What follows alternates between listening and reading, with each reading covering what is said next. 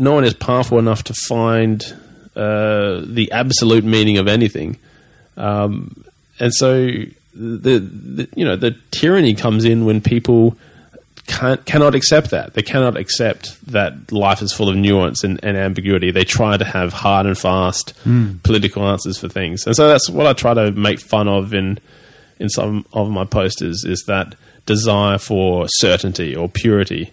Um, those things lead to all kinds of strife, and um, and I think if you love art, you love you love the ambiguity because without ambiguity, without um, except without sort of uh, if you if you think there are hard and fast answers, then there are there's no really there's no reason for art. There's no reason for continu- continued sort of imaginative work because if their answers can be found, then you know you can find them, and then there's no more imagination necessary. Real People is produced by Square Holes, an agency conducting and publishing customized explorative research on key consumer markets, customers, and population segments. Square Holes also provides associated consulting and support to ignite positive business and social behavior change. Visit squareholes.com for more.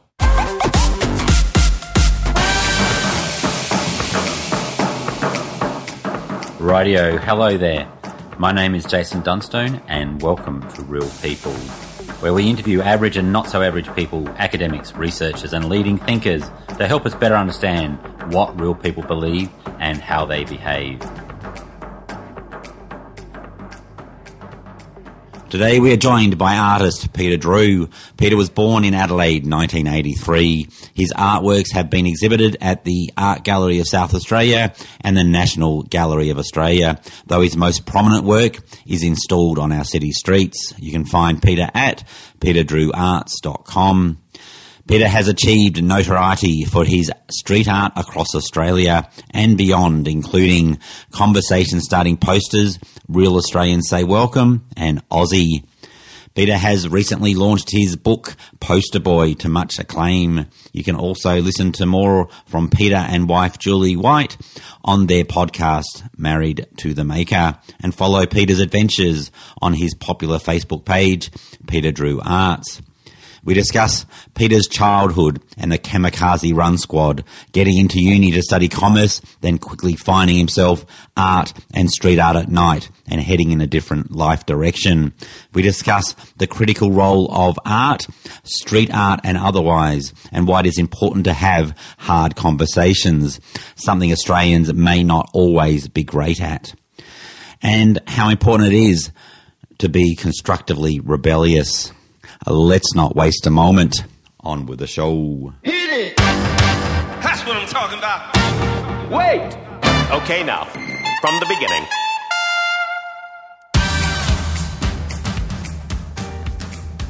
Thanks so much, Peter, for joining us today. I'm going to start off with the question I ask everybody at the start of their interview What were you like as a kid? What were you like about eight? Eight. Roundabouts. Back trying in to the think. time machine. Um, oh, I think I was quite adventurous, or at least I. Yeah, I, I. Well, it's a bit later. I got obsessed with rock climbing. I love the idea of climbing things. How old were you when you got into rock climbing? Uh, it wasn't until a little bit later. It was more like 13, 14. Yeah. But I would have been. I mean, yeah, I, I liked going for adventures and, and exploring and, and going out of bounds. That was always seemed like the most fun thing to do. Yeah. How did Um, that manifest? How do you how did you kind of what some of the stories or examples or something in your mind about how you Well, the easy easiest memory to access is the one I wrote about in my book called the Kamikaze Run Squad. You've read that? Yeah. yeah. We formed a gang, and the idea of the gang was to just run out of bounds.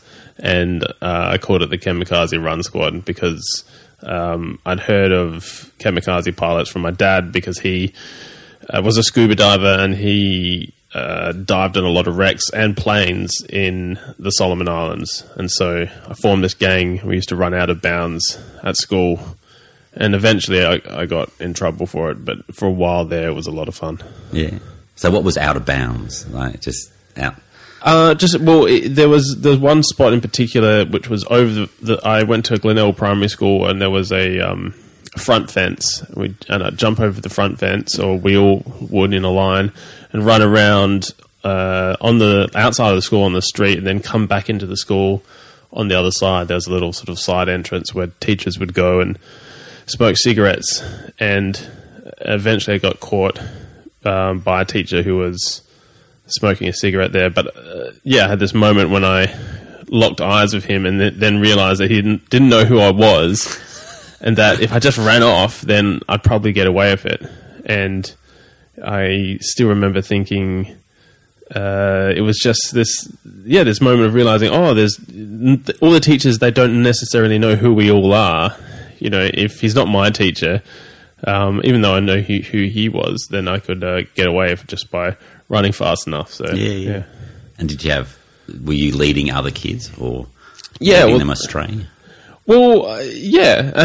or is it was it more of a pack kind of mentality? well, there's a pack mentality, but I was definitely uh, definitely the leader of the group. I named it and, and made a little list. There was a piece of paper for the Kamikaze Run Squad and, and the members and who could be let in. But the thing is, it started to the idea of like, running out of bounds started to spread because it became a bit of a craze in the school, and that's when it. The, there was an assembly, and uh, Mr. Dowdy, I think it was, said something about it, and at that point, I knew that it was sort of we probably have to. So what did he say? down. He said like what? What was? Well, he just sort of said, "Well, this running out of bounds has to stop." He didn't know it was like it was called the Kamikaze Run Squad at that point, but um, yeah, and eventually my dad found uh, found out about it, and um, I got in trouble. But I was in trouble. Not, I mean, obviously he wasn't happy about me running out of bounds because you know I was just a little kid, and uh, it was you know dangerous to be running outside of the school. But it was more. There was something else to it as well. Was that I'd used the word kamikaze without really understanding what it meant, because the kamikaze pilots uh, didn't come back. You know, they sacrificed themselves for the um, for the um, empire, I guess, and so it was a um, it, it was an interesting memory to return to because it was me appropriating a word which I didn't fully understand just because I thought it sounded cool, and I wasn't. I was sort of playing with something that was a little more adult than than what I realized. Yeah. What subjects were you good at at school? What did you enjoy? Um, I was really bad at English.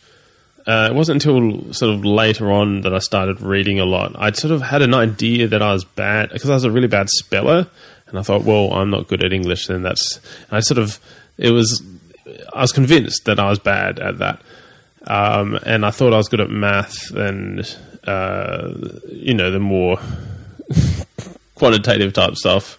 Um, and then it was on, only until sort of after school that I realised that I wasn't as interested in numbers and, and liked books a lot more. But I was good at sort of accounting and, and economics. I was actually enrolled in commerce in first year uni. I thought I was going to be an accountant, and that sort of lasted about two months before I dropped out and re-enrolled the next year. So When, when does uh, like going into something like accounting and then having that epiphany that this is not me? Hmm. Where does it come? What, what, what, what is somebody like? And obviously, that happens quite often. That you you go into a uni degree that isn't you. Is it is it the age you go into uni, or is it just I don't know mentors or parents or school or etc. saying this is probably something you'd fit really well into, or is it something you wanted? Or Well, I just decided. I think that I've got a um a, sort of a, a nephew through family at the moment. He was sort of telling me how he's got. He's really young. He's sort of twelve or so, and just telling me um how he's going to start doing this course and he's going to be good at it. And he, he sort of decided that it's, he hasn't started yet, and he's decided he's going to be really good.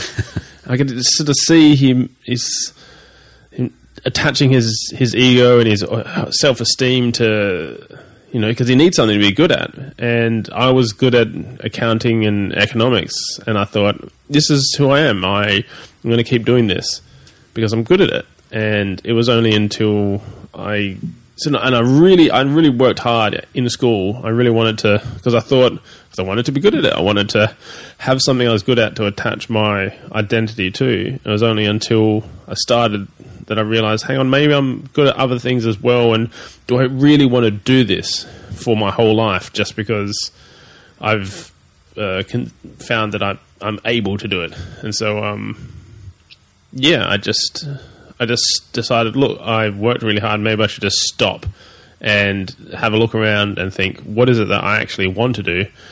And um, yeah, it's it's a difficult question to ask yourself because it's it's it's more complicated than what am I actually good at. So And then you get to uni and you realise this is not something that is me. yeah, um, I I just realised I'd really just been pushing myself through it for the sake of it all through school, and um, I really had to stop. And and I, I mean, the, it was really my just personal development was was slightly weak as well at the time. I had just focused so hard on study, I hadn't learned anything about myself. Um, I never really had a girlfriend or had any sort of experiences outside of just studying and playing computer games. I was very uh, socially. Um, what's a better word than the one I'm thinking of? just um, uh, um, underdeveloped in a lot of ways, and I just and uh, we got to uni and thought, well, I need to sort of work on myself a bit before I start down a career path which just isn't me. Yeah. I mean, in your book you said something like you, you studied, you, you, you um, discovered girls and drugs and fun and All of that, yeah, because I just put it off during school because I thought that's going to distract me from my studies, and and I, I was just disciplined, and I didn't, um, and I, I worked really hard, and uh, yeah, first year uni, I just let go of all of that and um, gave myself a little more choice, I guess, and then came back the next year and and started to you know build an identity that I you know was wasn't so bored with really. I mean like accounting. I mean I understand that you know it's important to have accountants, but I just um I just thought I had something to do which might be creative. Um, what did you flip over to? uh, what I went came back doing psychology and like a double degree in in psych and, and philosophy, and so there was scope there for me to figure things out, I guess. And um, yeah, it all sort of grew from there. I didn't start painting until maybe about a year later. So yeah. Yeah. Were you a creative kid? Did- Was was art part of it? You probably answered it to a certain extent already. But did- would you say, looking back, that you were creative, had an imagination? Yeah, um, no, absolutely. But I, I don't know. It sort of came out in different ways. Um, my dad was an art teacher, and I really loved to draw. But I just always got the impression that art isn't serious; that it's sort of a silly thing.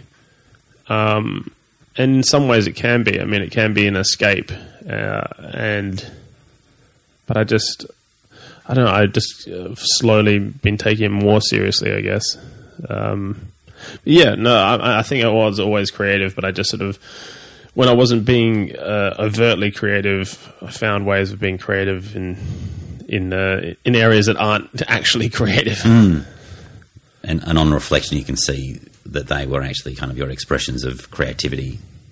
yeah, well, that age, yeah. that was a need, I guess. Um, that that there was something uh, fundamentally me in that. So yeah, Yeah. I think so. I think so at least. Yeah. So when did when did art start to come like you know, part of more a part of your life? Um, slowly after going back to uni, it would have been 2000 and let's see, 2003. I went back uh, and I did an art history unit, and it and I was doing psych at the same time, and so uh, those two things really combined, and I just started drawing again, and it grew from there. Eventually, I was painting, then I was having an exhibition, uh, and and so yeah, a few years after going back to uni, I was I was making street art. So when what, what was the the when did the fascination with street art start? Um, well, I had a housemate who was a street artist, and he would go out and paint at night, and I was painting acrylics on canvas at the time, and so my paintings were very constipated in some way. They were very um, uh, these very pixelated paintings that took a long time, and they weren't very spontaneous. I had to sort of plan them out and then there was wasn't really any there was very little creativity when I was actually making them. It was all just in the the, the d- initial design, whereas he was going out on the street painting these spontaneous characters, using aerosol and um, and brush with with paint, and I thought well, that looks like a lot of fun. And You went out one night, didn't you? You, were- you were Yeah. living with him and could see that he, was- he was doing that, and then you said, "Oh, can I come one night?" Or did he did he say, "Hey, come with me"? Or yeah, he took me out, and I brought some stencils and and did a bit of that. But just the act of uh, leaving something on the street that people are going to see the next morning, as opposed to me being in my studio and and uh, painting these canvases that take months and months and months, and then you, get an exhibition and maybe get you know a few dozen people to see it. It was just something so much more dynamic about putting your work on the street. Sort of, um, yeah, it was an inverse of that of the way I was approaching art until then. So yeah, no, I really I got hooked straight away. Started cutting stencils and, and going out on my own. did did you had you been thinking about what you wanted to say or could say prior to going out and starting, starting to do art on the street, or was Uh, it more a spontaneous? This is what I'm going to say. It was sort of it was more things that I was thinking about that day. Uh, well, with stencils, you can have an idea. You cut a stencil, then you've got a, a set message. You can't really then make it up when you're out on the street. But it's it was a, at least a lot more. It was a lot had a lot more sort of rapid turnaround than than what I was doing in in the uh, for my gallery paintings. Yeah. And what what was it about? I had part of your book that you talked about. You you're on the street and almost felt alive. Not, this is not probably saying it right, but you felt alive, and it was an amazing kind of experience. You felt like that that rebellion, a bit like the Kamikaze Club. Uh, Yeah. Again, that you're kind of pushing outside the boundaries, and you just. I think you, you used a line. I just had to find what I need. I just had to define what I wanted to say. No, absolutely. It's it, there's something very addictive about looking at the urban landscape as a sort of arena for expression, rather than being all these big, cold, hard buildings and, and hard faced people walking around getting to their job. It's a very serious place. But then night comes, the place empties out, and it's a playground. You can mm. climb over things and and leave your mark places, and that's it's like being a kid again. Um, and then you meet other people that are doing it, and there's a subculture of people doing that sort of thing. And it's, it's not just street art; it's uh, urban exploring and all all sorts of uh, you know disaffected youths like to come into the city at night and uh, and do fun things. So yeah, that was me for quite a while.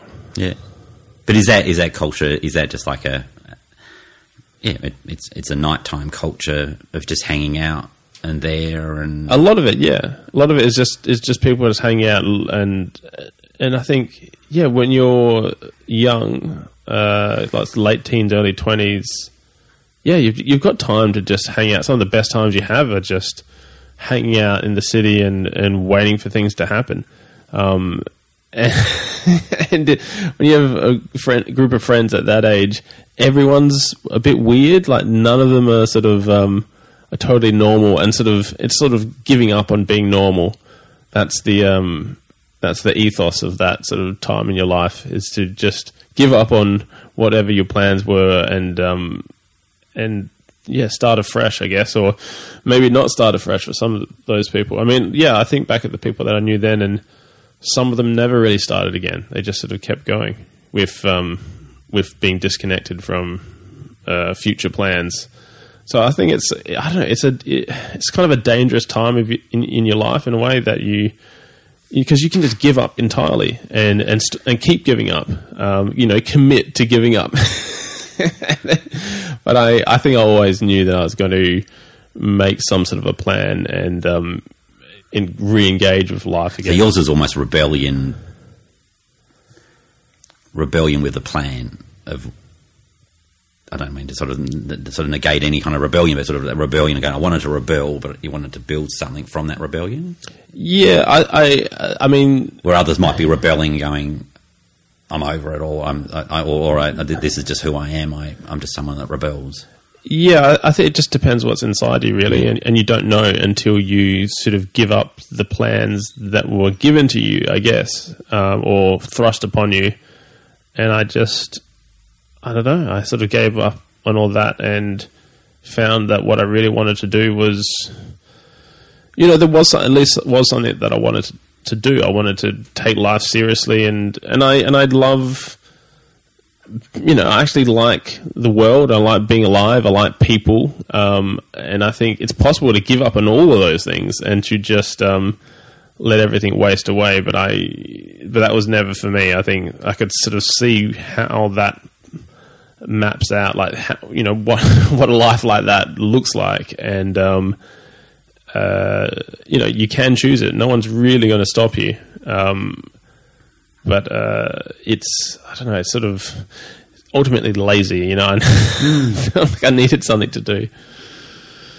But but it sounded like just um, sound like uh, that sort of that age or of um, It's a nihilistic. frustra- frus- frustrated with aspects of society, but still being optimistic about the future, or, or yeah, no, able to drive that, or or, you, or having it seeing a role that you you could play in helping to drive the conversation in a different direction. Is that? Yeah, well, I think just temperamentally, I uh, I I didn't want to be angry and, and nihilistic forever. I think it, it ultimately was something that I wanted to get out of my system and and to f- maybe find some things that I thought would be useful for other people. And I think until you you know step outside of the bounds and uh, give up on you know received wisdom, then you can't find your own wisdom. You sort of need to step into the darkness and, and pull something out. Um, and unless you do that, then you're then you're just sort of repeating things that other people have told you. So. Yeah. Did you have that darkness inside you when you were still at school? Do you think? Yeah, definitely. Yeah. Um, you don't realize it until you get a bit happier and and find some more stable people. But yeah, definitely at school I was unhappy. Darkness about you or about society or both, both, Both, both, yeah. intermingled for sure. Because you, and you- you're too young to separate the two. Um, yeah, no, just very, just unhappy at school. I think. I mean, not so much that I couldn't get through it, but um, it's only in retrospect you realize, oh, I was really spent a lot of time being very just sort of angry and and, and knotted up. Um, yeah, and I, I just think it's it's so hard when you're young to sort of know the way out of that, or even to know uh, what you're going through. It's very, very difficult. Yeah, and then you got your early twenties, and that sort of the the knot started un, like, being untied a little bit more. Absolutely. started- yeah, it was interesting. We did. We've got had some work this week. We're doing um, some work about learn- learning and aspirations amongst younger people, and. They were sort of in there, they were year 9, 10, 11, 12, and it was interesting because they were talking about issues they care about, and there was climate change and the human rights. And they really cared. Like, this is like year nines that were really, really young, but they, were, they, they really cared about it. And, and they, they were kind of, they could see clearly, art, very articulate about, they, they were following the news. And you kind of like, like as a, an adult, you look back and they don't care about the news, but they, they were, they were following the news. They were really passionate about it, climate change and the likes, and, but certainly human rights. And, and I said, oh, "Are you optimistic about the future?" And it was almost like going, "Well, of course we are." And it was almost, I wondered what it was a bit like going, "Well, what, what hope do we have? you can't give up on the future now. Like, this is our this is our life." And maybe it's that whole thing where if you don't, if you if you give up on the future, you you do kind of get caught into a bit of a, a rut, and it's Yeah, well, I think you give up on the future for for personal temperamental reasons. It's not really the information you get on the news. It's more, um, it's more, is humanity worth saving? You know, Be- because it's you could look at the take the climate crisis for example. It's quite. I sort of think, well, really, if you if humanity is so intent on destroying itself, why would you be so upset that it's that it's going to do that? That's that's the uh, the more nihilistic approach to take. But um, I, I see the people who are trying to save the world. Um, they uh, at least they don't hate humanity. I mean, that's the uh, that's the uh, the upside of um, of having to deal with something that difficult. it's almost optimistic pessimism that you you're pessimistic about the way things are occurring at the moment, but you've got to be optimistic about can you drive it, can you change it, can it get better. Yeah, yeah, because the alternative. I mean, it's quite it's quite possible to be uh, to willfully destroy things. I mean, there's um, you know, you, people can choose very dark paths with their lives if they if they wish to, and um, and some people do. I mean, it's yeah, it's there's sort of a um, uh, it's kind of a fallacy that people uh, throw about that everybody thinks that they are good. Some people do know that they are bad, I think, um, and have just chosen to to be that way because it's uh, more interesting or they get some sort of power from doing that. Um, but yeah, I don't I don't think everybody th- thinks that they are good. Yeah. So they, so they might someone might even define themselves as being I'm not good, and then this is just my the way I yeah so no, the way I, absolutely. the way I think yeah.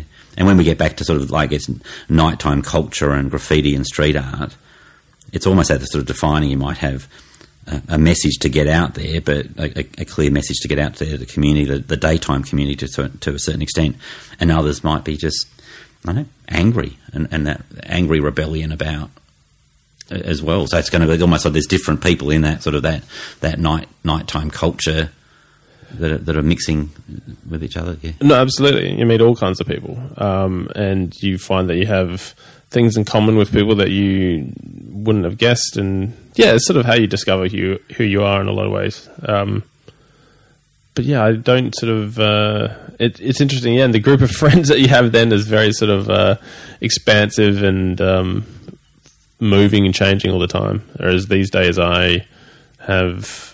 It's just yeah, it's very different. It's it's just funny to to look back at what what was 10, 15 years ago, and um, yeah, see how much things have changed. Just Yeah, yeah. for me personally. yeah. yeah. And just just I'll move on to in a moment. But was was was drugs and sort of part of that kind of culture, or is that sort of it's, it's just the night? Oh yeah, no, absolutely. But it was sort of, but um, yeah, uh, but it was more just, uh, I don't know. Uh, yeah, yeah. Everyone took drugs. Um, I guess there were a few people that didn't, but the, I guess the people that didn't take drugs were the uh, the minority. Yeah. yeah. We did some work a few years ago about the in, about the nighttime culture. It it kind of came back to littering and and and, and some um, amongst younger people, and it was an interesting number of very straight laced people that when they got to night time, almost like they, they were almost so like the, some of them, like, not that matters, but sort of private schools were very kind of very ser- serious people during the day because they had to and they had to be successful. And then at night time, they'd kind of just totally become different people. So was, which is probably their, their sense of freedom of when it, when it became dark, they could, they could behave how they wanted. And that was part of a, a rite of passage for them to be able to, to be human rather than being kind of piped down a certain role like an accountant or whatever it might be. Yeah, um, I'm definitely not that way myself. Like, I barely drink these days. Yeah. Um, but back in the day, I just tried everything. Um, And uh, yeah, I mean, it's. I, don't. I mean, I don't really even think that much about it now. Yeah. Um, so I, I'd be hard pressed giving you a. Yeah, that's okay. That's Yeah. fine. Yeah, but it's a bit of a rite of passage to a certain extent for some, some people. What were, what were some of the first? What, what was what were the messages you wanted wanted to get in that early that that early stage? Oh, and this the street art. I, I don't. I mean, I had a the very first stencil I had said, uh, "Your children's future is a fantasy." Uh, why? Because of climate change, water shortages, and there was one other one. And but the final line was, "But thanks for the rock and roll." And it was sort of a message of one generation to another, which I think is, um, you know, I've seen placards in the demonstrations for the climate emergency that are very similar. And I think it's probably something that every generation has, has tried to express a sort of a contempt for their parents, basically. Um, and I think that that just showed where I was at at the time. I think it's a pretty sort of, um, it's a very immature sort of message to have. Um, and the other stuff that I was putting out in the street was similar at the time. It was all about uh, vaguely political things because my the paintings I was painting were apolitical, and so it was a way of getting that out uh, through the street art. But I don't really don't really like any of it. Um, when I look back at it, I mean, it was it's all right, but it was only until I started doing something that was just more fun. Like um, I started putting up a uh, image of Albert Einstein riding a bike, and I did that a lot, and I, it was something that I enjoyed doing because I knew that people would see it and enjoy looking at it. and I'd put it up in odd places. I have to climb up a building and put it somewhere, and people would sort of they don't just see the image; they see the the performance of someone climbing up there. That's part of the the installation, I guess. And so I enjoyed, uh, you know, performing that that little uh, that feat all over Adelaide, and um, yeah, I liked the idea of people actually enjoying seeing what I liked rather than seeing a message like "Your children's future is a fantasy" and going, "Oh, that that makes me sad." So yeah, And you went and studied overseas. but You you've found love, and then you both moved over, overseas to study. Is that right? Yeah, we studied at the Glasgow School of Art uh, just for a year. We did our masters over there. That was good to go to art school and because I was always curious. I mean, what is what is art school really like? Because I was getting to know other artists, and, And you had some reputation by the time you were go- heading over there. yeah, I'd, I'd done enough work that I got accepted into the school based on my street art, um, and I had a reasonable time at art school in Glasgow. But they did they asked me to stop making my street art at some point. I had a bizarre confrontation with the with the administrators because they had accepted me into the school on the basis of my street art, and I was writing a thesis on my street art, and then they asked me to stop doing my street art because uh, they because it was illegal and they saw it as being a risk to them.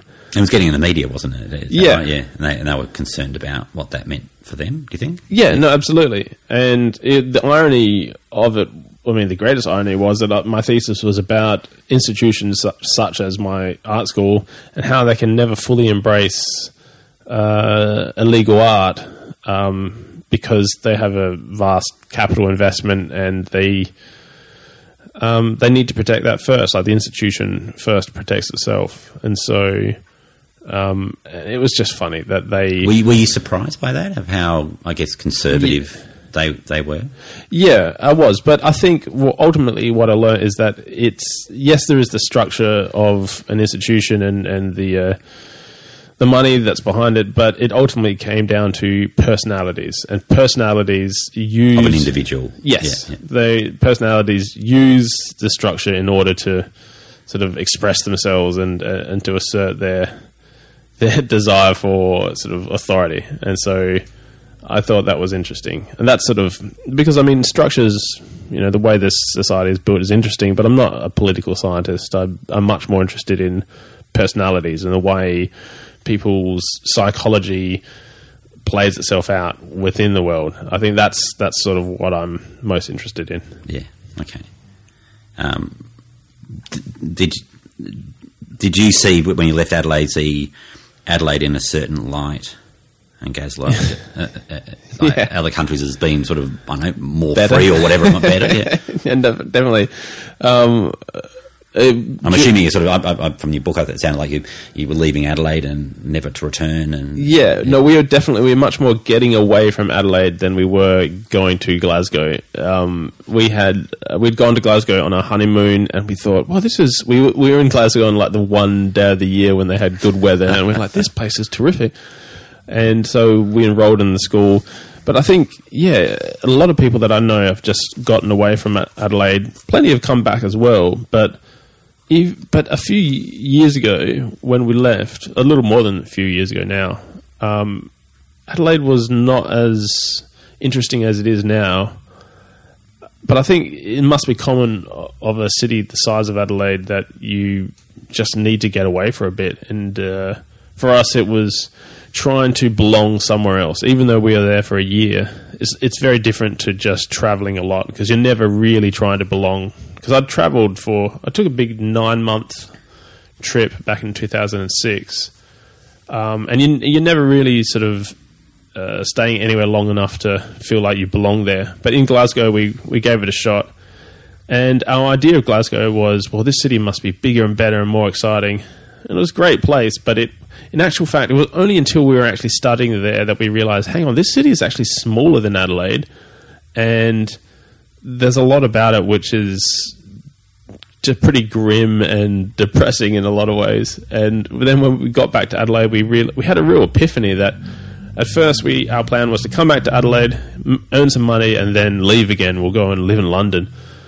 and we were back in Adelaide for about a month. And Julie and I both we had a picnic, and we both sort of uh, had to admit to one another at the same time, "Look, this place is really good." Like we've got Was it, friends was it the place or was it the people? Well, it, that's it. It was friends and family. It was tho- those networks that make you feel like you belong. Uh, but it's the place as well. It's the the weather, the just the way the city is laid out. I, we've been here long enough to understand it. Those sort of uh, you know the map that you place upon a city it takes a long time to really understand it. I mean, I've been I spent a lot of time in Melbourne and Sydney, but I still don't really know where I am when I'm there. How do you mean? To, can you explain Just that? geographically, Yeah. I mean, it's whenever Just finding your way around, and that's yeah. Yeah, and I think that that that just feeling of knowing where you are is um, it takes a long time to develop, and it actually means something. Um, so yeah, it was just a the comfort of, of coming back to Adelaide, and we realised with what we wanted to do, we had a very clear plan then what we wanted to do with really the rest of our lives, and we knew we could do it in Adelaide uh, very comfortably. It, it was really the best place for us. So, um, yeah, we just had to. But if we hadn't gone away, we would not have been able to realize that. Um, so, yeah. Would you say you've got a you're living in Adelaide, but have a a much wider geographic audience? Oh, absolutely. I mean, that's that's what I was sort of alluding to before because I travel around to stick up the posters, and Julie goes to markets to sell her her scarves and socks, and so much of it is online. So there's really no need for us to live in Melbourne or Sydney or, or London or an- anywhere else. Um, we can just travel and, and come back. Yeah.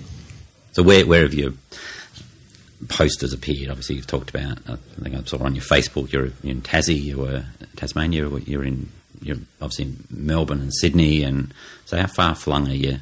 Well, all over Australia. I mean, most of the, my posters are focused on national identity, so those ones have all been here. But I've been to the states with my posters as well, um, but not nearly as much as as here. I'd like to. I'd like to travel with them some more. Actually, I was thinking of. Actually, no, I can't talk about that yet. But um, uh, but yeah, just a lot in Australia. Um, and it's funny because I've, I've stuck up thousands of posters, and every and I think that well, obviously everyone's seen them now, but all the I, every week I get messages from people saying, "Oh, I've never seen these before," or "I've seen these, but I didn't know who it was." There's just a really a lot of people out there, um, and I just I don't know. I, I feel like I've got a lot more work to do. Um, sometimes In terms of getting the message out there, or having it so more people can see your art, and Yeah, well, I, I don't know. Sometimes the, I mean, I, with every one of my projects, I, I set a target of I'm going to stick up a thousand posters and go to this many places, and I feel I achieved the goal, and I think, well, I've done it. It's all done now. Um, but really, the that benchmark of success was just completely arbitrary, and I might as well do ten times as much um, or hundred times as much. It's really um, it's it's it's up to your imagination in a lot of ways. And I just I know I was just realizing recently that I need to recalibrate that, and because what I want more than anything is something that I can just do forever and just keep going. Um, and you find your your art is always evolving, and Yeah. no, absolutely, it keeps changing, but it's just, but I just want to have something that I can always keep working on. Um, yeah, and I, d- I love doing the posters. It is uh, sort of, I feel like I've found exactly where I'm meant to be. And is that is that the people? Is that the message? Is that the art? What like what's It's the, but if it's all those things together, it's it's interacting with people on the street who aren't coming to an exhibition to see your work, um, and yeah, it's it's putting the work on the street and that being this forum for um, for discussion. I just feel like that taps into something, uh, some ancient civic right that we have to use public space to communicate. so that art allows that conversation to start. Often with yourself, but Mm-hmm. it could be with with others walking down the street, and what does that mean? And and debating debating amongst each other. Really, Yeah, it happens on the street, uh, and mostly happens online afterwards as well. But every now and then, I, uh, well, every day that I go out putting on posters, I at least speak to somebody. Um, would you put posters up during the day? oh, Yeah. uh, pretty much all, only Always. during the day Yeah, these okay. days. Uh, put on a high vis vest and get to work. Yeah. Okay. Yeah. So does that mean like being le- legitimized to a certain extent?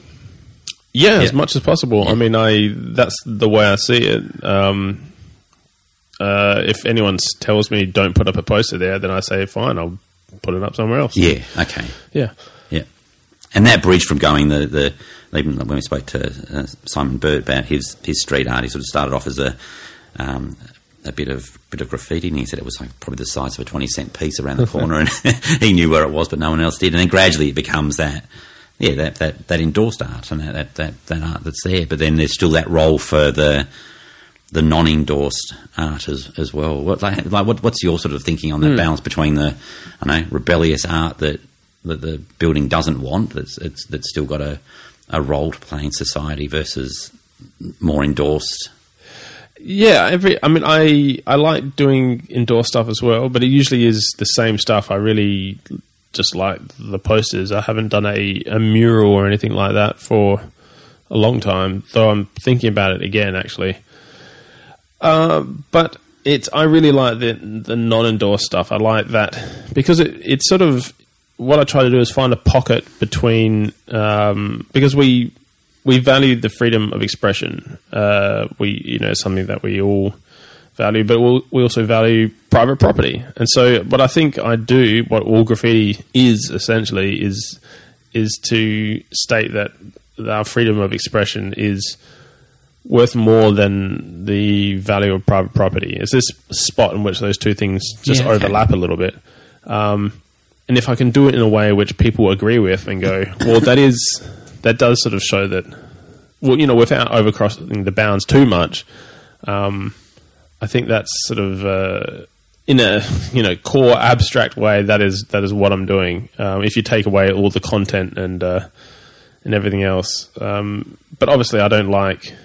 I don't want to overstep the bounds to the point that people go, well, you know what, he's uh, he's um, violating our uh, rights to property too much. Um, So what, what's what's going too far? Like what, what would you say? So um, so if someone said like we've got a side of it, let's you have a side, of- side of your house and you're putting a poster up, and someone says. I prefer you not to put that poster up on my house. Yeah, and rightly You so. Say, okay, that's fine. Yeah, and that's that's what you realize as soon as you start doing graffiti or, or street art. You realize that every piece of property is different. That and it's uh, it's full of nuance. You know, it's it's all you know. There is no hard and fast rules. But as like if I so when I go out, I just sort of play it by ear. But I um, can definitely. I mean, I don't put up on places of worship or on anyone's home, uh, but uh, then an apartment building, which people don't have a personal attachment to, then that's usually fine. It's it's when people have a personal attachment to a piece of property that it becomes there's something um, worth more there. Um, whereas, like you know, the side of a Coles, yeah, it's not really going to upset anybody. Uh, so yeah, there's different kinds of property. Yeah. And do you have an assumption that, obviously you do, that, that some of it at least will be pulled down or painted Oh, over? absolutely. I, I assume that all of it will be be gotten rid of eventually. And yeah, as a street artist, as soon as you come to terms with that and sort of uh, detach your ego from it, because otherwise you you know someone tags it or someone rips it and you see it and get upset. You can't sustain a practice of putting up street art if that's the way you feel about it, Yeah. because it's you know um, it's going to happen. Yeah. But you spend time restoring your art where possible, is that Yeah, uh, I like doing that as well, but it's not sort of because I sort of need to hold on to that spot. I think that if people see a poster which has been degraded and then it's repaired, there's something else which is which is nice about that. It's it's sort of um, uh, it, yeah, it's just nice to see something renewed in, in, in public space as well. Yeah.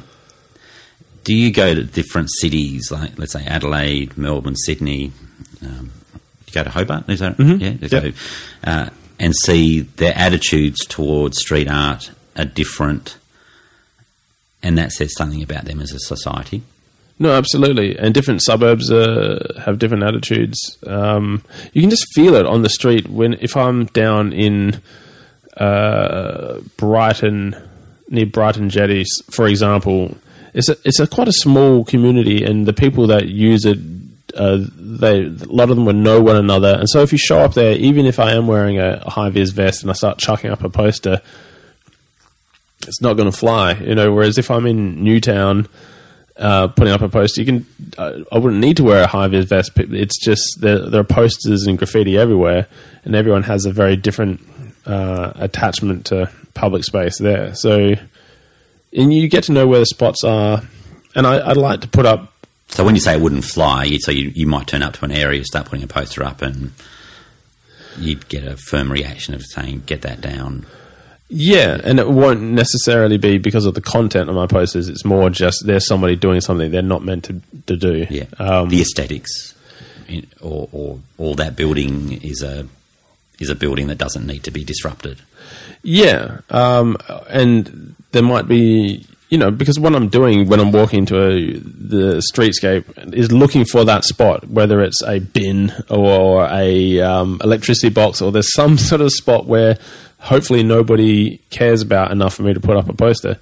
Um, but you go to some places and it's pristine, and and people care about all the spots, and there is no room for um, some unsanctioned expression. And those sort of places are a little bit, they're usually the places that, that are a little bit too moneyed um, and curated and, and cared for. And um, I don't know, I find places like that just a little bit suffocating. I mean, that's where people go to retire and they don't want to see anything. Anything untoward or anything um, spontaneous happen on the street. So, um, So would you stay? Would you tend to stay away from areas like that? No, I go to areas like that because, because there's always somewhere. There's there's always some ugly little corner um, that you can put a poster in, and then I just think um, because I think my posters are good to look at, and um, and if uh, if I can find that spot, and uh, there'll be there'll be some people in those areas that will really like it, but you just have to you know find the cracks in between. Um, The broken windows, like the like the broken window kind of. Sure. area, There's a broken window. The a poster can go up. Is that is that what you're sort of looking for, or are you looking for a spot where it's you feel like it's okay to put, or it's a it's a hidden spot, or a Well, it, it's a it's a spot that people aren't paying attention to enough for it to go up. I mean, I don't think it's. Uh, I mean, are you referring to broken window theory, or Yeah, that's right. Yeah, no, I, I I don't think it's going to encourage crime or anything like that. I think it's um, it just makes. I think anyone that sees my posters, they know that it was put up um, illegally or at least without permission most of the time, um, and people enjoy seeing that because it's somebody you know just doing something spontaneous in public space. That's um, it's that's what's fun about it is it basically says to everyone else um, you can do this too. You can use public space in a way which is a little more free and isn't entirely based on uh, property because there's plenty of advertising up in public space and that's just corporations selling us things. It'd be nice if it can also be used by artists to say things that are a little more interesting than you know buy this toothpaste you know in, in where a society talking more and more about creativity and innovation, um, but then we have lots of rules and sanitized kind of spots that almost are, are counterintuitive to that kind of that that message out there. If we've got to innovate and be creative, it, it, it's a, the street art play a kind of role in illustrating that a bit of rebellion and a bit of a bit of street art.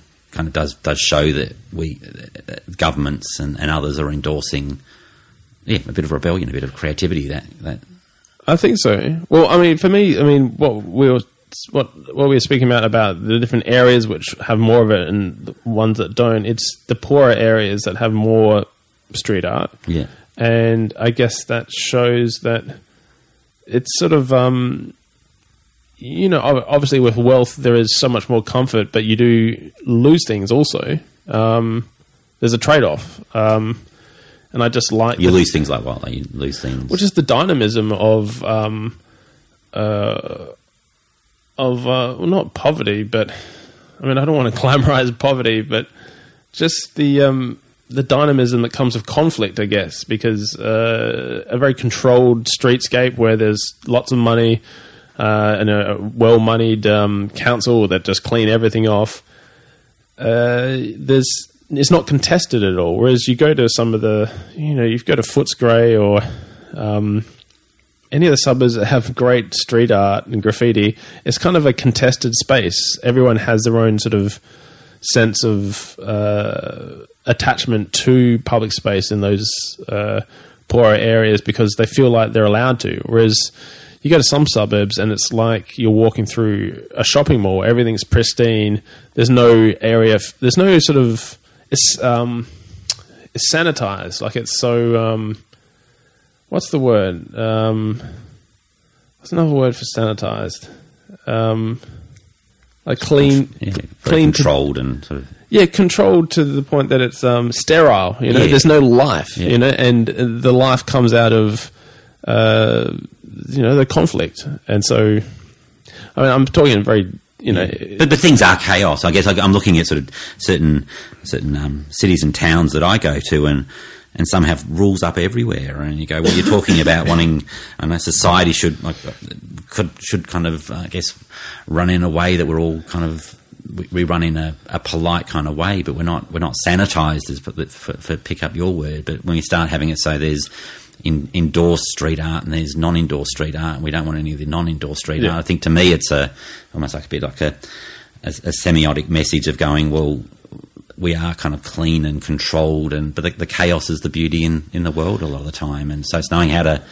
how to balance that. So someone might look at street art and go, "That's ugly" because it's something that shouldn't be there, but someone else will look at it going, "Well, that's giving permission to rebel or." Or to be a bit more risk taking, or, or to, to think creatively, even if they're not the ones putting up the poster or, or doing a bit of art. It's it's an interesting one. If we sort of start to, yeah, as a council, local council or a state government starts to sanitise that kind of thing, does it actually kind of have flow on effects of of changing the way in which in which a society kind of thinks that we become less risk taking? Yeah, and it it must, and it's, it's. I think it's a difficult thing for authorities to accept that you can't sort of. Sometimes, in order to, to ha- make something happen, you just have to create space for it and and hope that it does. You can't sort of. Um, uh, you can't, uh, you know, if you, if you like the, the vibrancy you get from street art and that chaos, you can't commission it. You sort of have to make a space for it and, and step back in a way. Um, but yeah, I don't. I, I um, to be honest, I mean, I don't know a lot about these things. It's just something I, I vaguely think about, like the the wider effects of of um, of street art on the culture. I, I spend much more time thinking about um, just the the content, my own work, and because it's it, it's not. I'm not an expert in in city planning and, and those sort of things. So. Yeah. What what conversations would you like to, or, or yeah, would you like to stir up? What what are the conversations you'd like to have? Um, well, I, I guess uh, the things that I'm most interested in are the way we talk to one another. Uh, you know, the quality of political discourse, um, awareness of what we're getting out of it. Um, you know, on a psychological level, I mean, why that, that that people, what is it they are personally trying to get out of political discussions? It's not always, well, it's it's almost never um, what what they are, what they're discussing outside of themselves. There is also a personal need which they are trying to satisfy, um, and I just think that's that side of things is interesting. I I, I think about it a lot, uh, but um, I don't really have any clear answers. Um, but it's something that I think about. In, in, more about sort of. I know, uh, sorry. But, This no, is no, not that's very concrete. but, but, but, but, but are people kind of thinking more from a self preservation perspective rather than about other people, other cultures, or other what what it, what it means to be Australian? It, Yeah, it seems to be a conversation that you're you're having. That yeah, well, it's difficult to, to discuss unless you have like you know you're being specific and, and concrete about it. But I um, but like take national identity for example. Um, uh, you have people on the right uh, who want to protect uh, Australian national identity and and conserve what it is, and for every one of them, there is some sort of personal reason for that, whether it's temperamental or their personal history. and and I just think having more of a, a personal awareness of your motivations for being interested in politics would um, it it often makes you more capable or makes you more flexible for starters. Um, but if you're more aware of what it is that you need out of it personally, it um, it stops you from sort of seeking things from politics that you can't get from politics that you can only get from sort of your own personal development. Because otherwise, you sort of create harm in the political arena by seeking personal and emotional satisfaction from politics. Yeah, okay. So yeah, no, in your book you'd referred to sort of there's, you know, you- you'll have some of your your, your biggest arguments. We say a, a middle aged man that's probably got it's not the it's not the issue you, that they're talking about. It's probably more about what, what that issue means to them and their kind Always. of self pr- protection or be, be quite angry about sort of what, what that means for them and, and their entrenched views. Is, is that Yeah, no, absolutely. And the problem is that if you if you have some sort of personal dissatisfaction and then you seek political uh, some sort of political way of protecting that, it's never you're never satisfied. You're always because the fear remains and uh, the the personal dissatisfaction remains, and you're always trying to you know it's like trying to dig a hole in water. It's always going to keep going back to the way it was. So when you look at our politicians, often they're they're making their their, their um their policies and their perspectives are, are based on something that's inside of them rather than actually kind of understanding that, that those those broader kind of um, yeah, the, the broader issues going on. Really, it's Well, yeah, always. I mean, I, and, and it's not necessarily a, a bad pathological thing. It's it's sometimes it, you know it, everyone needs personal motivations in order to be effective politically. But if people were a little more aware um, or open about how they came to be involved in politics and what it is that they get out of it emotionally, it um, uh, it would just make for a more interesting and honest political discourse. I think if we knew what were the real the levers, uh, you know, behind behind the curtain in people's uh, in personal psychology. That's sort of, um, I mean, that's what I sort of dig out in the book is is thinking about what really ma- motivated me to travel around the country and sticking up all these posters. Um, it's I had to sort of acknowledge it's it's a weird thing to do. It's not something that other people do. So, what is it about me that uh, propelled me to do that? And I think if everyone uh, who's very sort of attached to some sort of political cause, if they did that for themselves, it would not only make them less uh, anxious and uh, sort of politically needy in some way. It would also make them ultimately more effective in in achieving change in the world. so that self awareness of like even in your your journey has been about that self awareness of why do I have these perspectives and what does it mean? Yeah. and and almost like that thinking on that topic and sharing the posters is a way of you kind of reflecting on yourself. Yeah, no, absolutely, um, and it's still something that I that I love to do. But it's sort of, I think I've come to a state of more, yeah, just clearer personal awareness. Really, yeah. yeah. Okay. What what what does success mean for you? Like what? I don't know. Um, it's a very broad question. Um, How do you measure your the, the success of your art, for example? Or is it well, more about just it's a perpetual thing that just unfolds. it's a perpetual thing. I think I don't know. I, I, I don't really. I think of it as as sort of as information gathering in some way. Um, that I make a poster because I'm curious about what the response will be. If there's no response, then that's not success. If there is a strong response, then I guess that's that's a kind of success. But it's it's more. I want to get a response that propels me to keep making more art more than anything. Um, I just like having something to do to sort of to occupy my time. It's just a, a feeling that you get when you're when you're working on something that you have some sort of insight that you've seen something that other people have also seen but haven't articulated, and that you can sort of uh, capture it and put it into a, a poster, and, and then people will enjoy it for that reason. Um, yeah, no, I, I enjoy that process. I enjoy sort of searching for those things, and yeah, Yeah. One of the things that's been interesting in these podcast interviews, particularly from people from outside of Australia, is the um, the um, perspective or the the uh, I guess the self awareness of Australians is often different to the, the to the, the way others might see us. So we might see ourselves as pioneering and open minded and, and, and, and very welcoming. Um, but we're, we're, we're not necessarily as we, we might think. So what are sort of some of the ways in which you would you're doing your art and just sort of talking, having conversations with different Australians that we might be different to what we would we, we might think we are. Well, I think that's you've already said exactly what Australians are in that they don't know themselves. I think Yeah, that okay. that's Don't know themselves and maybe don't have a strong cultural identity.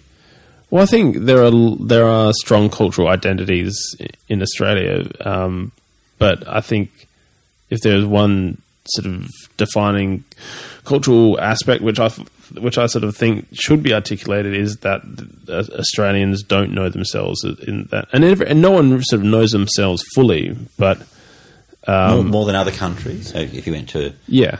yeah, so other countries have a, a clearer view of who they are as people and what makes them whoever they are. And that's not necessarily a good thing. I mean, to know yourself and to have a strong identity and a strong culture is also to be trapped and defined. And um, and I think Australians we we don't know ourselves in a lot of ways, and uh, we haven't sort of articulated our history in a, into a clear narrative.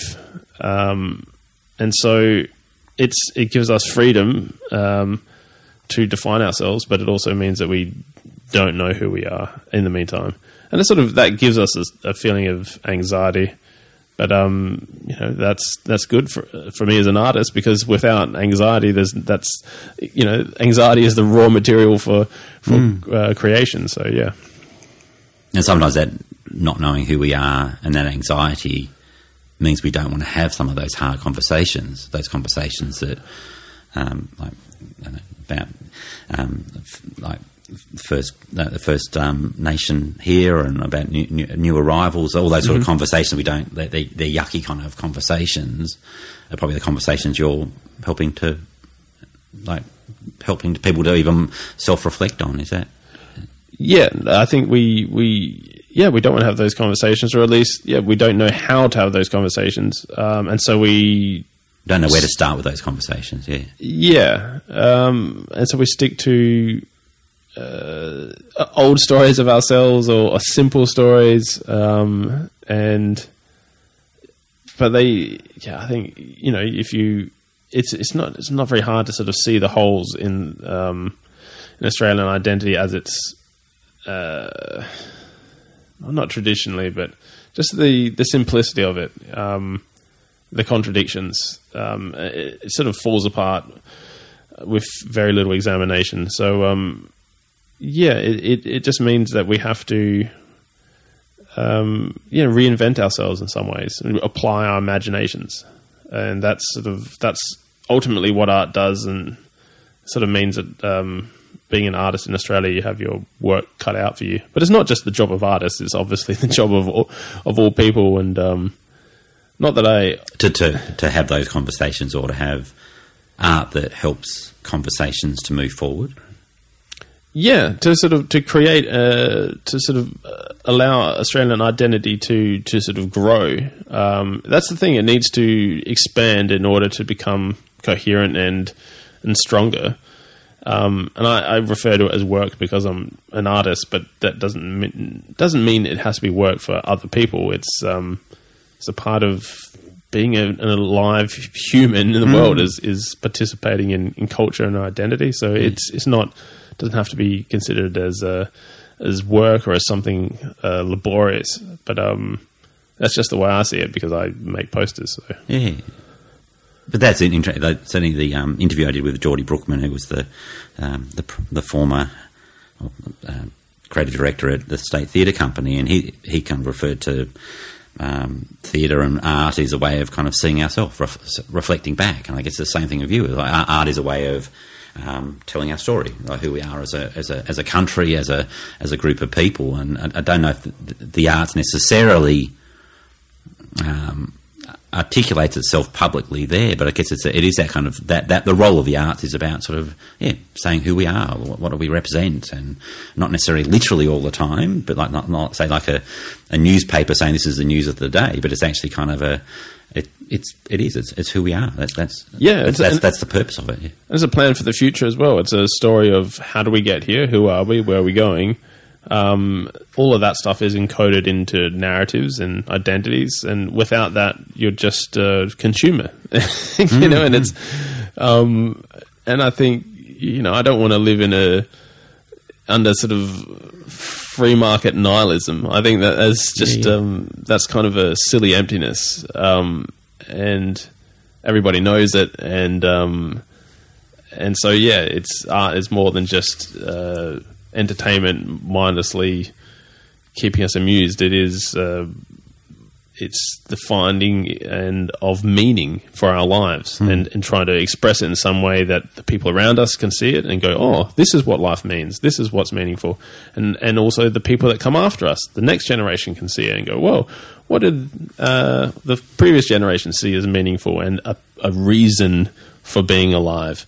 Um, so yeah, that's what I hope to convey in art, and that's what I love about art is that it um, you can you can see what people hundreds and thousands of years ago thought was meaningful, uh, and and they you know they left clues for us to to figure out what was meaningful in our lives. So um, yeah, that's what I think art is all about. and e- each artist has a different story or stories that they're, they're telling and they have a different perspective. And like. Simon Burt had a he said well not everything has an answer. Like we, we, we as, as a what do you use the, use the line that when we start coming to conclusions is when like we start to slowly die. It, it's this kind of constantly searching. Absolutely. and and you as an artist is not necessarily saying this is the answers to what I'm trying to say. You, you're saying this is a this is my conversation really. Is Yeah, well, this is the best answer I could come up with for now. I mean, like to commit yourself to to being an artist and and, in, and enjoying the imagination. you- In the very act of doing that, you are realizing that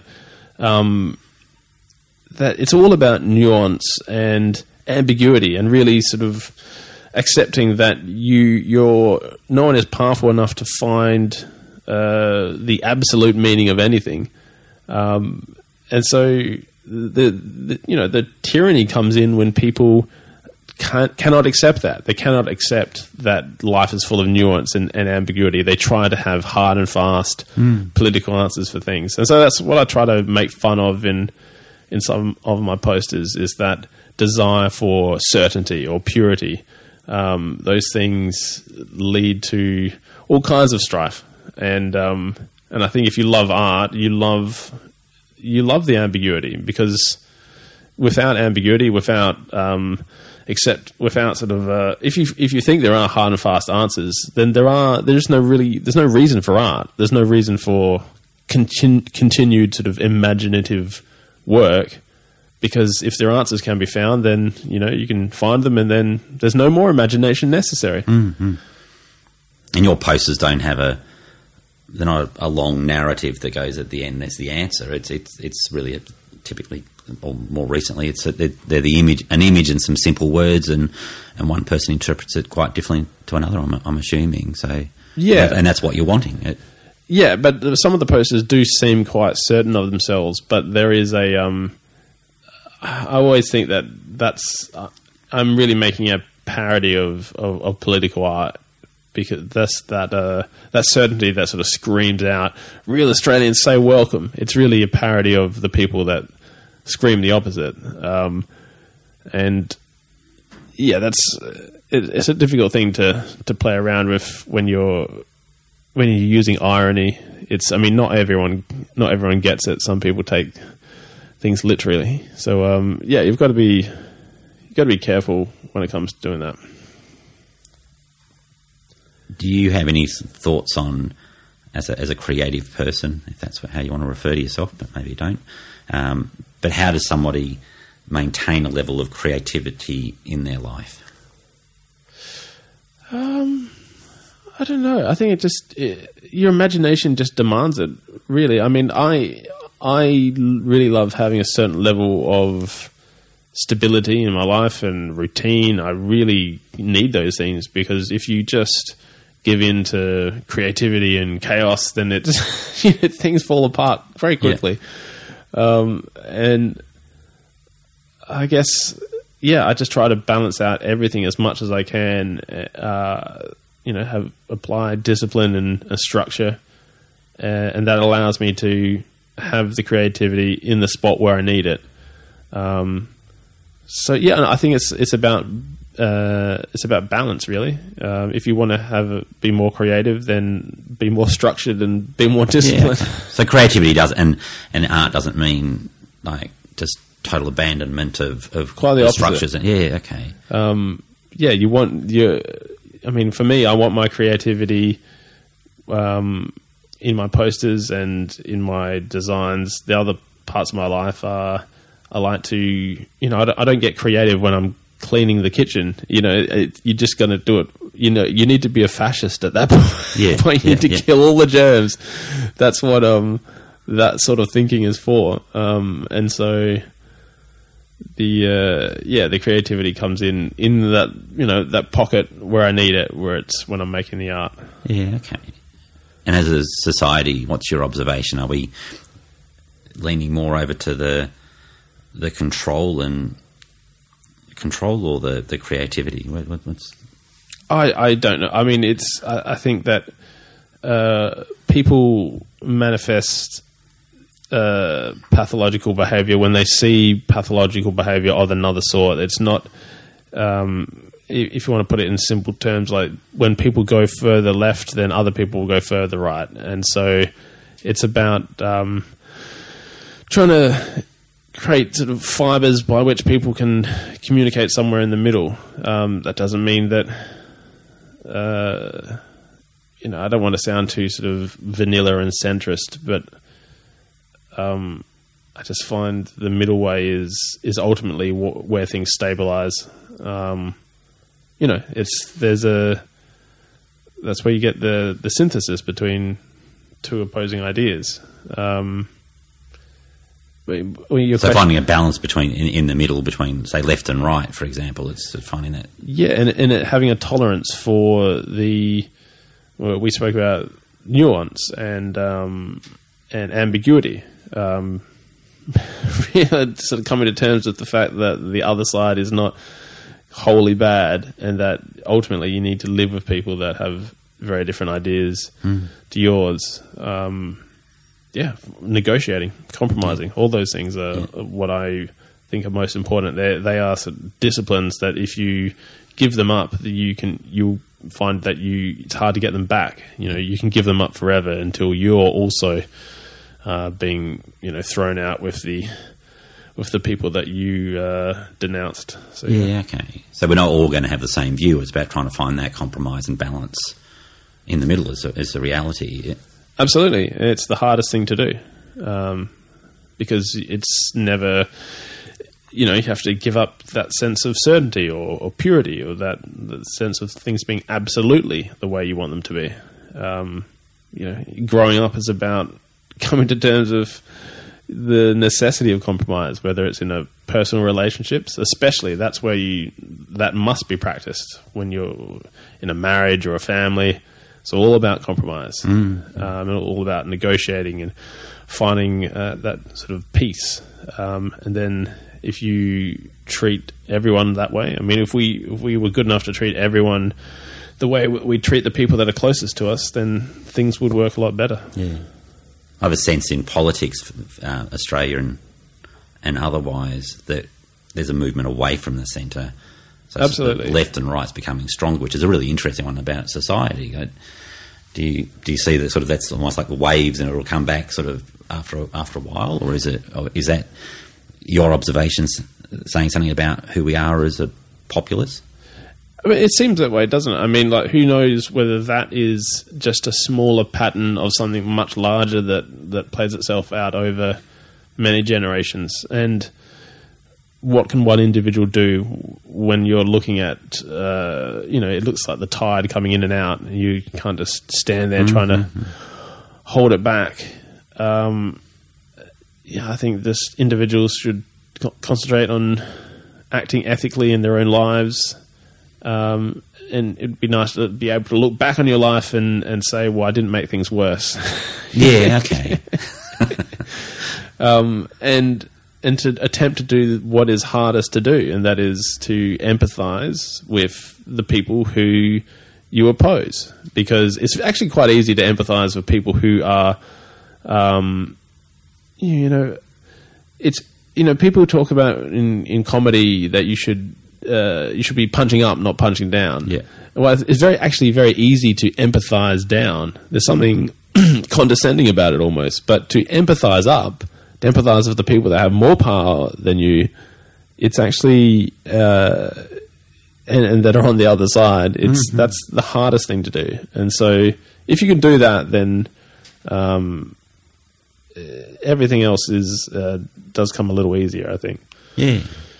Just near, near the end, but just that, just building on that point of it, it almost seems to me like it, it's it's fear. It, fear pushes away from the centre, like whether it's fear of our country and our jobs and pushes over to the right, or whether it's fear about our climate and our and and, and um, equality or whatever it might be, might push uh, push to the to, to the left. But it's I guess it's that interesting one about how do we how do we stop as a society being not being so fearful. Maybe it is exactly what you're saying. It's a, it's those conversations, and it's not necessarily a right answer. There's it's having those conversations, so at least we know what other people's perspectives are.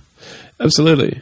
Uh, yeah, the fear is is everywhere. It's on. I mean, the far right a fear, a fearful of immigrants, and it was interesting. I was seeing some people from the Extinction Rebellion protesting, and the thing that they'll say is, "I, I don't know. I'm just very afraid."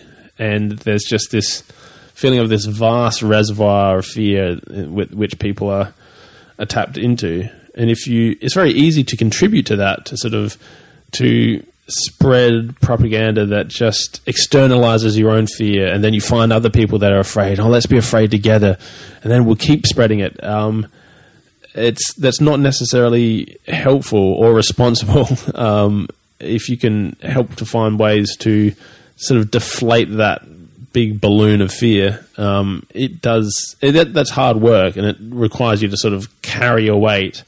Um, but it, I think that does help people. Um, although it's not as it's not as much fun in some ways, in, in that it's very easy to rally people around you on the basis of fear. I mean that you get a real kick from doing that if you're spreading stuff online. It's you'll get a reaction every every time if you're spreading fear. Final question. Uh, it's a reasonably big one, but simple question. Sim- simple answer to a, a, a reasonably big question. What do you see as the key to a successful life, a successful career? And I'm going to say to younger people, that could mean anything really, young at heart or, or young, young at age. Oh, uh, just one key. Um, well, I, I don't know. I, I um, I'm about halfway through, I guess. So I, I don't know. I mean, I guess ask me in 30 years' time, I might have a, a better. What's, what's, what's something you, that I guess you've learnt from the way you've kind of, I guess, found yourself? Like,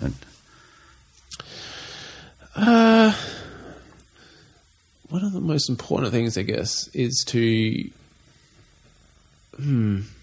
Just on a fundamental level, you need to love other people. I mean, it's going to sound so um, uh, soppy, but that's it's. That's also because it's bloody obvious. I mean, you you can ask yourself quite easily whether you and whether you love the world or not um, on some fundamental level, and I think it's very you can sort of operate out of a uh, a contempt or uh, just a, a sense of anger or entitlement uh, towards the world, and if that is motivating what you do, then you should think about it um, rather than just blasting it out. But if you are operating out of some form of gratitude that you there is some generosity in what you're doing, uh, and there's some love underneath that, then um, then you're probably you're closer to being on the right path. Um, but yeah, you can't really know those things until, uh, until you sort of consult yourself. Um, it doesn't necessarily feel bad to be operating out of some sort of anger and uh, contempt for the world. It's sort of you can get a real release from doing that, especially when you're young. Um, but it, it sort of it dries up, and if you want to keep making art for a long time, it needs to be uh, motivated by something uh, deeper than that. So uh, I, I'd suggest that you sort of take a moment to, to look for it and find it because it's uh, it's it, I think it's there in, in all of us ultimately. No matter how sort of angry you are at the world, you'll uh, you'll find it if you just uh, have a quick look. So yeah. Okay, that's great. Thank you so much, Peter. Uh, I'll put some links on the on the bio for this to sort of so people can find you. But anything in particular, obviously your book out, that's going well. Yeah, yeah, no, that's it's the response keeps growing, which is interesting because it's it's very different to putting out a poster. You find out very quickly whether uh, people like it a lot, but uh, obviously a book takes longer to read, and so it's it's been interesting to see it sort of uh, grow and grow. So um, no, that's been nice. Do you get people from overseas contacting you and A little bit. reflecting on what you said? Like, do you say that's from the US? Do you get people from the US reflecting on what you're saying about Australia? Yeah, uh, that's been. I'm, I'm starting to get more used to it. Whereas in the beginning, it was just bizarre that I it was mostly the UK and the US, and because I guess there are a lot of expats over there, and there's similarities between the countries. But um, yeah, getting more used to people uh, contacting me from overseas to to tell me what they think about my posters. So which is nice. They have the different perspectives, or Um, it's mostly uh, just sort of simple appreciation. But when I brought the posters to America, then obviously Americans had opinions about my gun control poster because it was about their country. Um, but it was it was actually talking to Americans on the street was good. They they really love to talk uh, to strangers. You, you know, you can have a good chat to people on the street about their political opinions. It's they're much chattier than Australians. I found. Yeah, there we go. Any other way you'd like people to find you? Uh, just my website peterdrewarts.com and I'm on all social media platforms, so you'll find me. Good on you. Thank you, Peter. Thanks for having me. Cheers. To comment on today's show, do so via Square Holes or myself on Twitter or your favourite social media. You can find me at Jason Dunstone. For more on today's show, other episodes, and articles on all things human centred, customer focused, innovation, and entrepreneurship, go to squareholes.com forward slash blog. Thank you for listening. Uru!